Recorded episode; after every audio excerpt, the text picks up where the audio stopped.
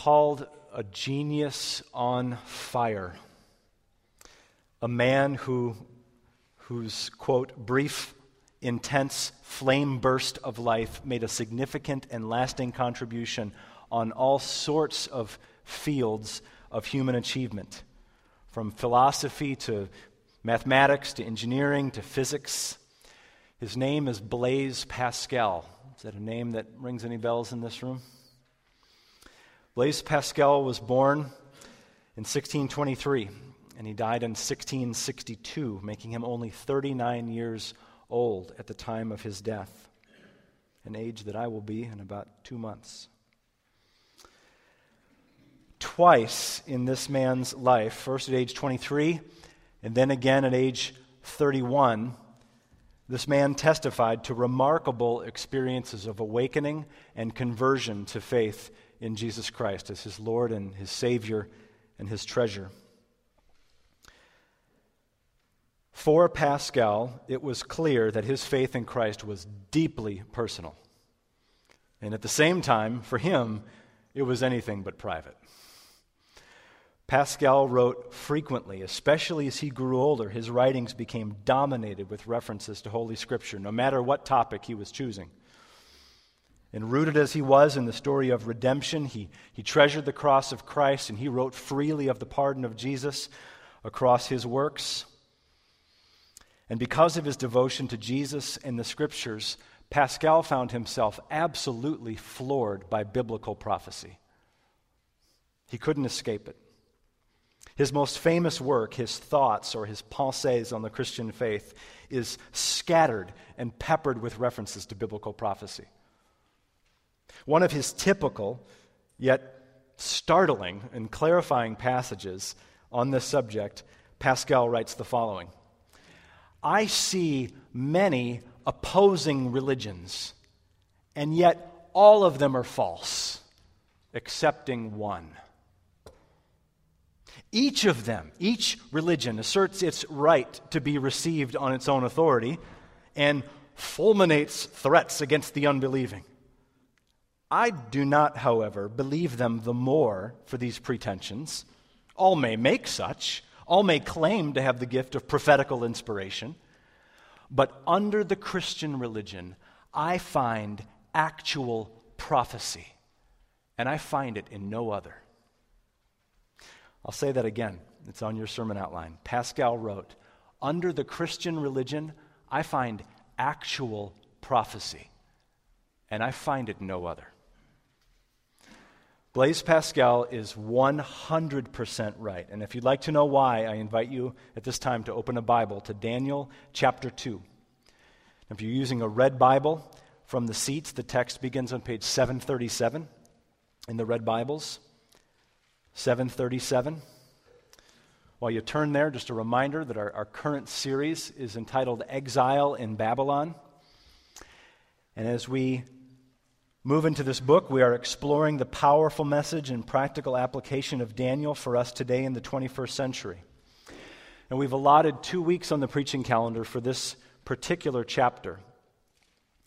And that's not simply because of this chapter's length, it's primarily because of this chapter's depth. Uh, Charles Feinberg, who is now with the Lord, happened to be the father of two of my mentors in seminary. Uh, Feinberg, himself a mentor to John MacArthur, said this about John, uh, Daniel chapter 2. The second chapter of Daniel has been justly called the alphabet of prophecy, the broad outline of God's future for the nations, for Israel, for the glorious kingdom of Messiah. This chapter, chapter 2, contains the simple and comprehensive framework of a multitude of future events. This document, nothing can compare with it. No political document can compare with it, and its importance cannot be overstated. And as exciting as the first half of chapter 2 is that we're going to see this morning, it's nothing compared to the back half of chapter 2. So this week, all we're going to do is really lob the ball over the plate, and next week, we're going to swing th- for the fences as we look at biblical prophecy and this apocalyptic picture of the world. So that's why it'll take two weeks with this chapter. But let's not wait a minute longer. Trusting you've got your Bibles open to Daniel chapter 2, I'm going to start reading in verse 1, and I'll break off the reading after verse 13. Daniel chapter 2, beginning in verse 1. In the second year of the reign of Nebuchadnezzar, Nebuchadnezzar had dreams. His spirit was troubled, and his sleep left him. Then the king commanded that the magicians, the enchanters, the sorcerers, and the Chaldeans be summoned to tell the king his dream. So they came in and stood before the king. And the king said to them, I had a dream, and my spirit is troubled to know the dream. Then the Chaldeans said to the king in Aramaic, O king, live forever. Tell your servants the dream, and we will show the interpretation. The king answered and said to the Chaldeans, The word from me is firm if you do not make known to me the dream and its interpretation, you shall be torn limb from limb, and your houses shall be laid in ruins. But if you show the dream and its interpretation, you shall receive from me gifts and rewards and great honor. Therefore, show me the dream and its interpretation. They answered a second time and said, Let the king tell his servants the dream, and we will show its interpretation. The king answered and said, I know with certainty you are trying to gain time because you see that the word from me is firm. If you do not make the dream known to me, there is but one sentence for you. You've agreed to speak lying and corrupt words before me till the times change. Therefore, tell me the dream, and I shall know that you can show me its interpretation. The Chaldeans answered the king and said, There is not a man on earth who can meet the king's demand, for no great and powerful king has asked such a thing of any magician or enchanter or Chaldean. The thing that the king asks is difficult, and no one can show it to the king except the gods, whose dwelling is not with flesh.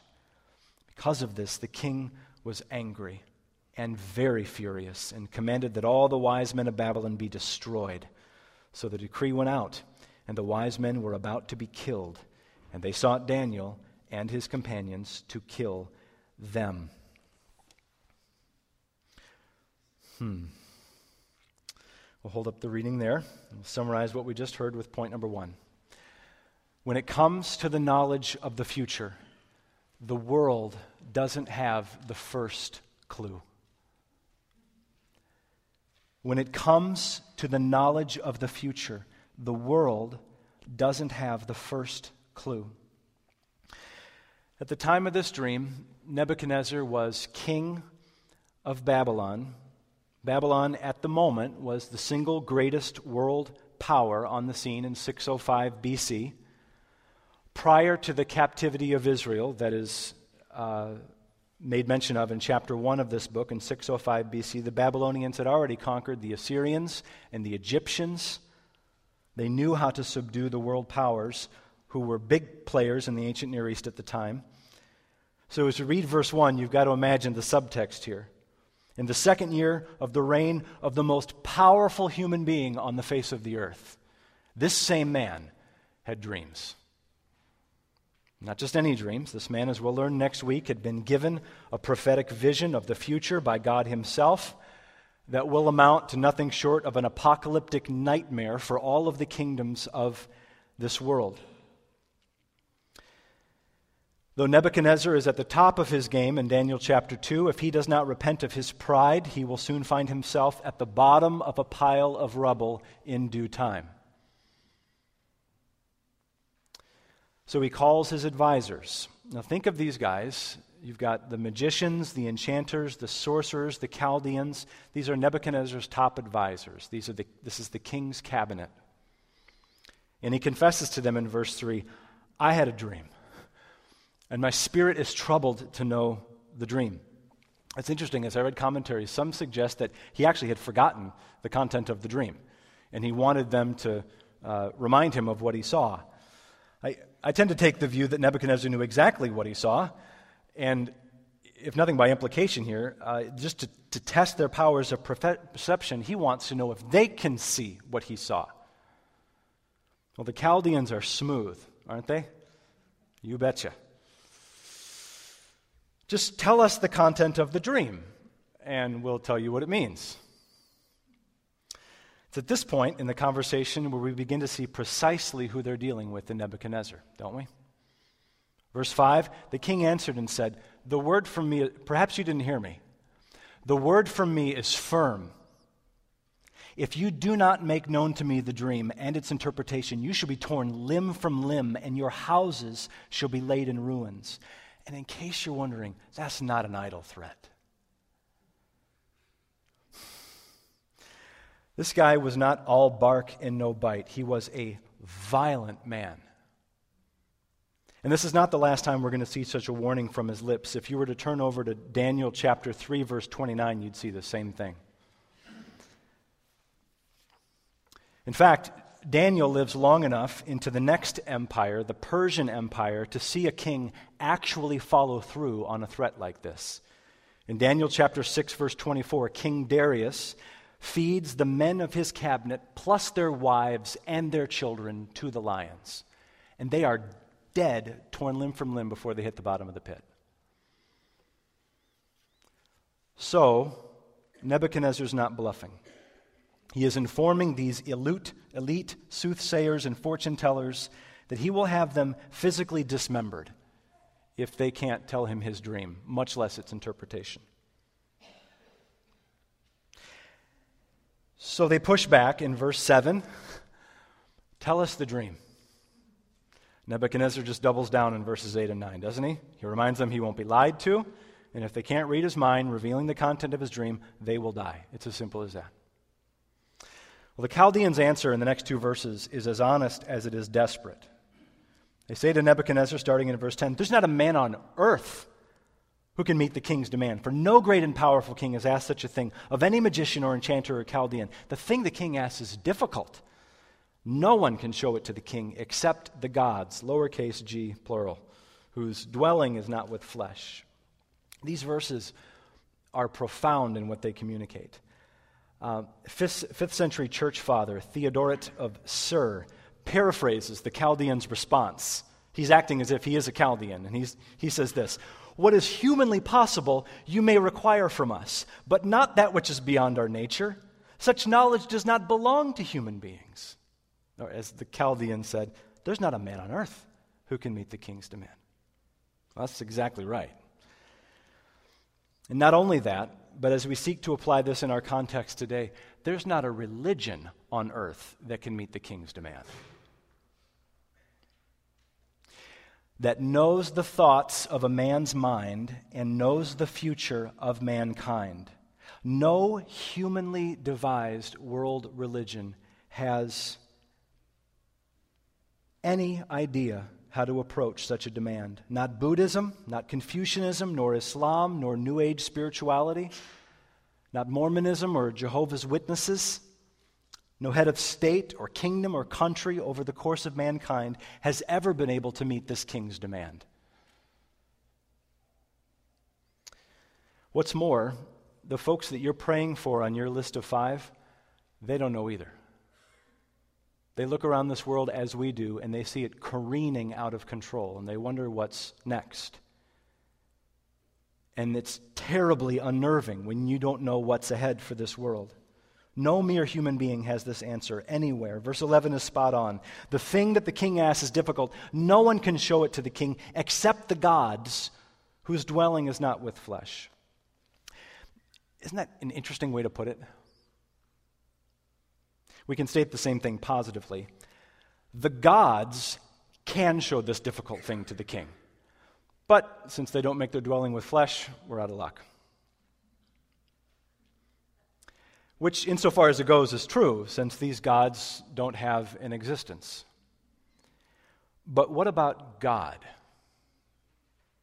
Like the one true and living God, the God and Father of our Lord Jesus Christ.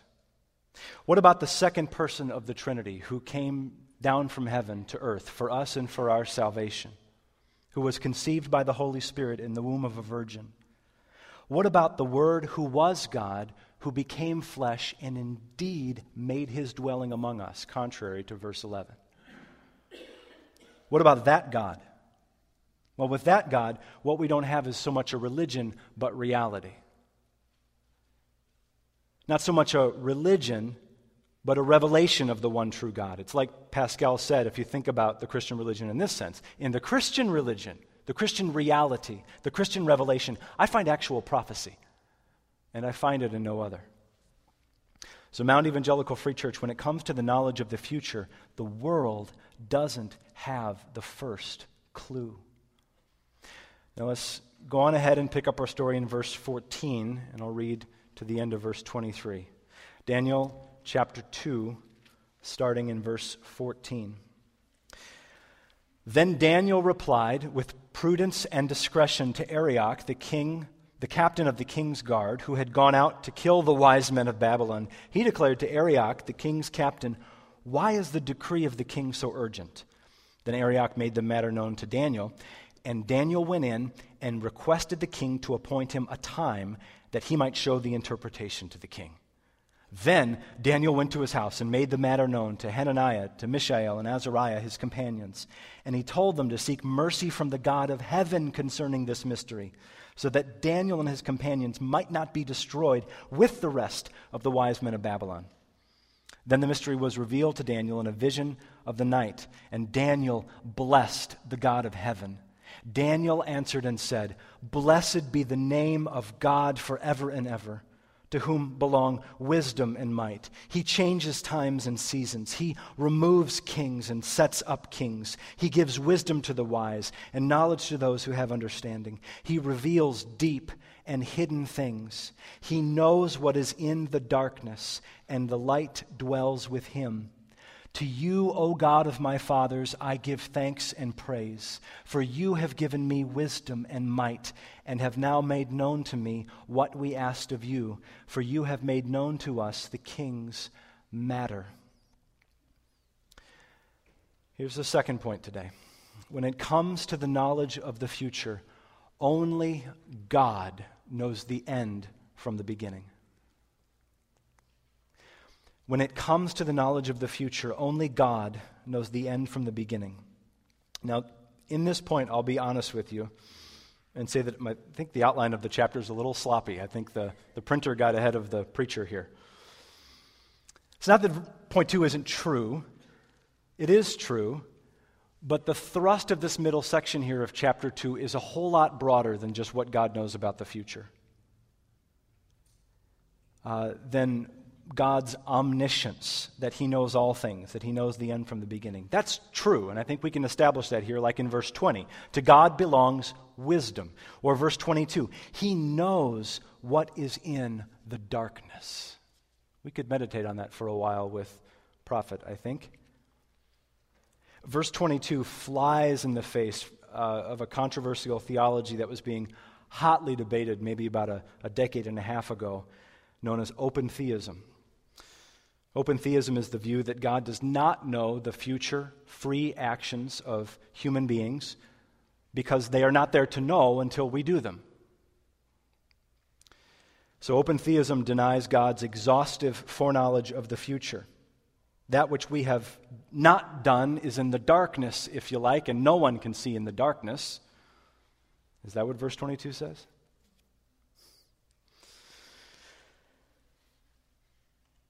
God has an exhaustive foreknowledge of that which is in the dark. God knows all things, He's omniscient. But this passage claims more. God doesn't merely have a knowledge of all things past and present and future, God is also sovereign and omnipotent over all things. So, verse 20 Blessed be the name of God forever and ever, to whom belong wisdom and might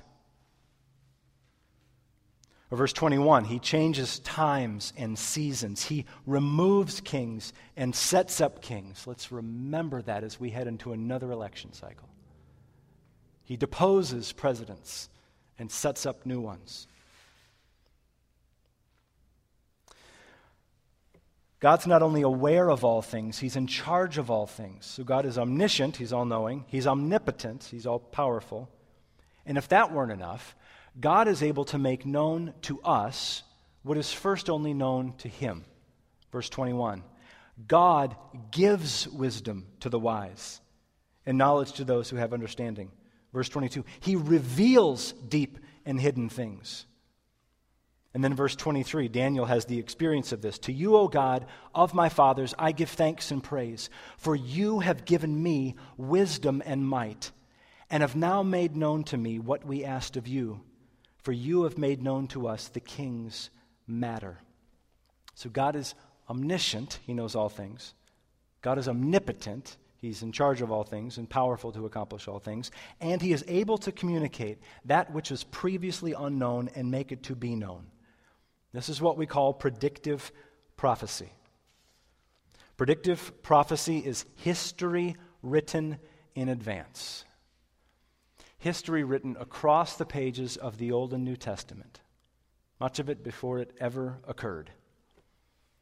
History written in advance, available for our reading and study and meditation, and most importantly, our trembling and our trust. Which brings us to our final point today. So I want to I review where we are up to this point that Pascal was right. Under the Christian religion, we find actual prophecy, and we find it in no other. The world doesn't have a clue when it comes to a knowledge of the future, but when it comes to the knowledge of the future, only God knows the end from the beginning. Now, knowing at the same time the bankruptcy of the world's knowledge, represented by the Chaldeans here, and the riches of the knowledge of God, Daniel wastes no time in responding to the crisis. Let's pick up the account in verse 24, and I'll read through verse 30. Daniel had just gotten a vision for the future. In verse 24, therefore, Daniel went in to Arioch, whom the king had appointed to destroy the wise men of Babylon. He went and said thus to him Do not destroy the wise men of Babylon. Bring me in before the king, and I will show the king the interpretation. Then Arioch brought in Daniel before the king in haste and said thus to him I have found among the exiles from Judah a man who will make known to the king the interpretation. And the king declared to Daniel, whose name was Belteshazzar, Are you able to make known to me the dream that I have seen and its interpretation? Daniel answered the king and said, No wise men, enchanters, magicians, or astrologers can show the king the mystery that the king has asked. But there is a God in heaven who reveals mysteries. And he has made known to King Nebuchadnezzar what will be in the latter days. Your dreams and the visions of your head as you lay in your bed are these. To you, O king, as you lay in bed, came thoughts of what would be after this. And he who reveals mysteries made known to you what is to be.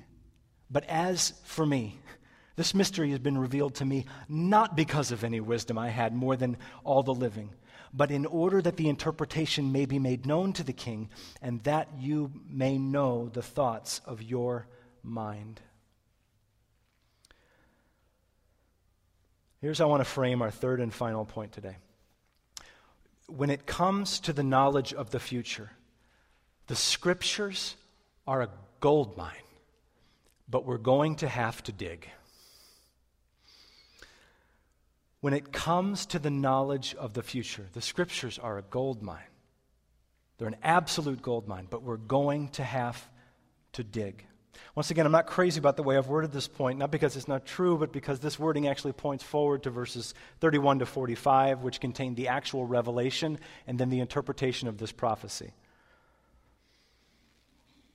This section, though, we've read is, is, is packed, isn't it?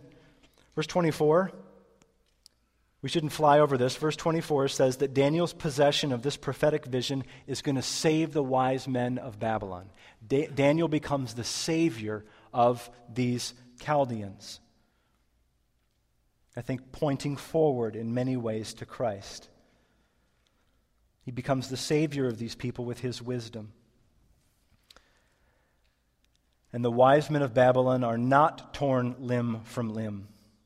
Starting in verse 27, Daniel reminds the king no wise men, enchanters, or magicians or astrologers can show the king the mystery the king has asked, and not because of any of his own unique wisdom, but rather that there is a God in heaven who reveals mysteries. And this particular mystery, this dream that this pagan king had, is about what Daniel refers to in verse 28 as the latter days. You see that phrase there? The latter days. That is, Biblical language for predictive end time prophecy, in other words. This is not going to be for Daniel, it will be for a time far beyond him. It was my privilege this past week to correspond briefly with a, a dear mentor of mine, Dr. Steve Roy. Steve grew up here in the cities in Edina, and he has spent the last decade and a half or so as a professor at, at Trinity Evangelical Divinity School on the North Shore of Chicago. Steve Roy is the one who gave us a number I mentioned when we were studying Second Thessalonians. The number is 4017. Remember that number? There are 4,017 predictive prophecies on the pages of Holy Scripture. Does that take your breath away? 4,017. Now, I haven't laid eyes on all 4,017 in a single list, but I know he's the guy that's got it, so I Facebook messaged him. And he sent me a list of 2,323 prophecies which is helpful, not entirely satisfying. I wanted all 4,017. But the 2,323 prophecies that he gave me is remarkable. But the big number, according to his reckoning, is, is 4,017. 4,017 times in the Bible, God engages in predictive prophecy. Fourth, here's the breakdown, if you want 4,017. 128 of those have to do with what God is going to do in and through nature. 128 of them. 1,893 of them have to do with what God will do in and through human beings. 1,893 of them. 1,474 of them are about what believers will do or have done to them that God has seen. That's 1,474. And then 522 of them are about what unbelievers will do or have done to them. Now, I checked it several times in my calculator. You add up those numbers, it's 4,017. As much as 27%, that is over one quarter of the Bible, is predictive prophecy. And it's here in Daniel chapter 2, especially in what we'll devote an entire sermon to next week, that we will see history written in advance. Daniel 2:31 through Daniel 2:45 spans a period of history that Jesus refers to in Luke 21:24 as the times of the Gentiles. That's the time we're living in right now, by the way. The times of the Gentiles. The span of world history running from 605 BC, clear up through the present day, and on into the future, anticipating the return of Jesus, where Jesus will come and return physically, visibly to reign from Jerusalem and set up his kingdom on this earth. It would be impossible to overstate the importance of the back half of Daniel chapter 2. The way that we interpret these verses has a powerful influence on our lives, how we live them, how we engage in the mission of our soon and coming King. But we're going to have to wait till next week before we launch into it. So let's review. In the words of Blaise Pascal, under the Christian religion, we find actual prophecy, and we find it in no other. When it comes to a knowledge of the future, the world, I assure you, does not have the first clue. When it comes to the knowledge of the future, only God knows the end from the beginning. And when it comes to the knowledge of the future, the scriptures are an absolute gold mine, but we're going to have to dig. I invite you to come back, and please don't come without your shovel, okay? We're going to dig next week. Right now, let's pray.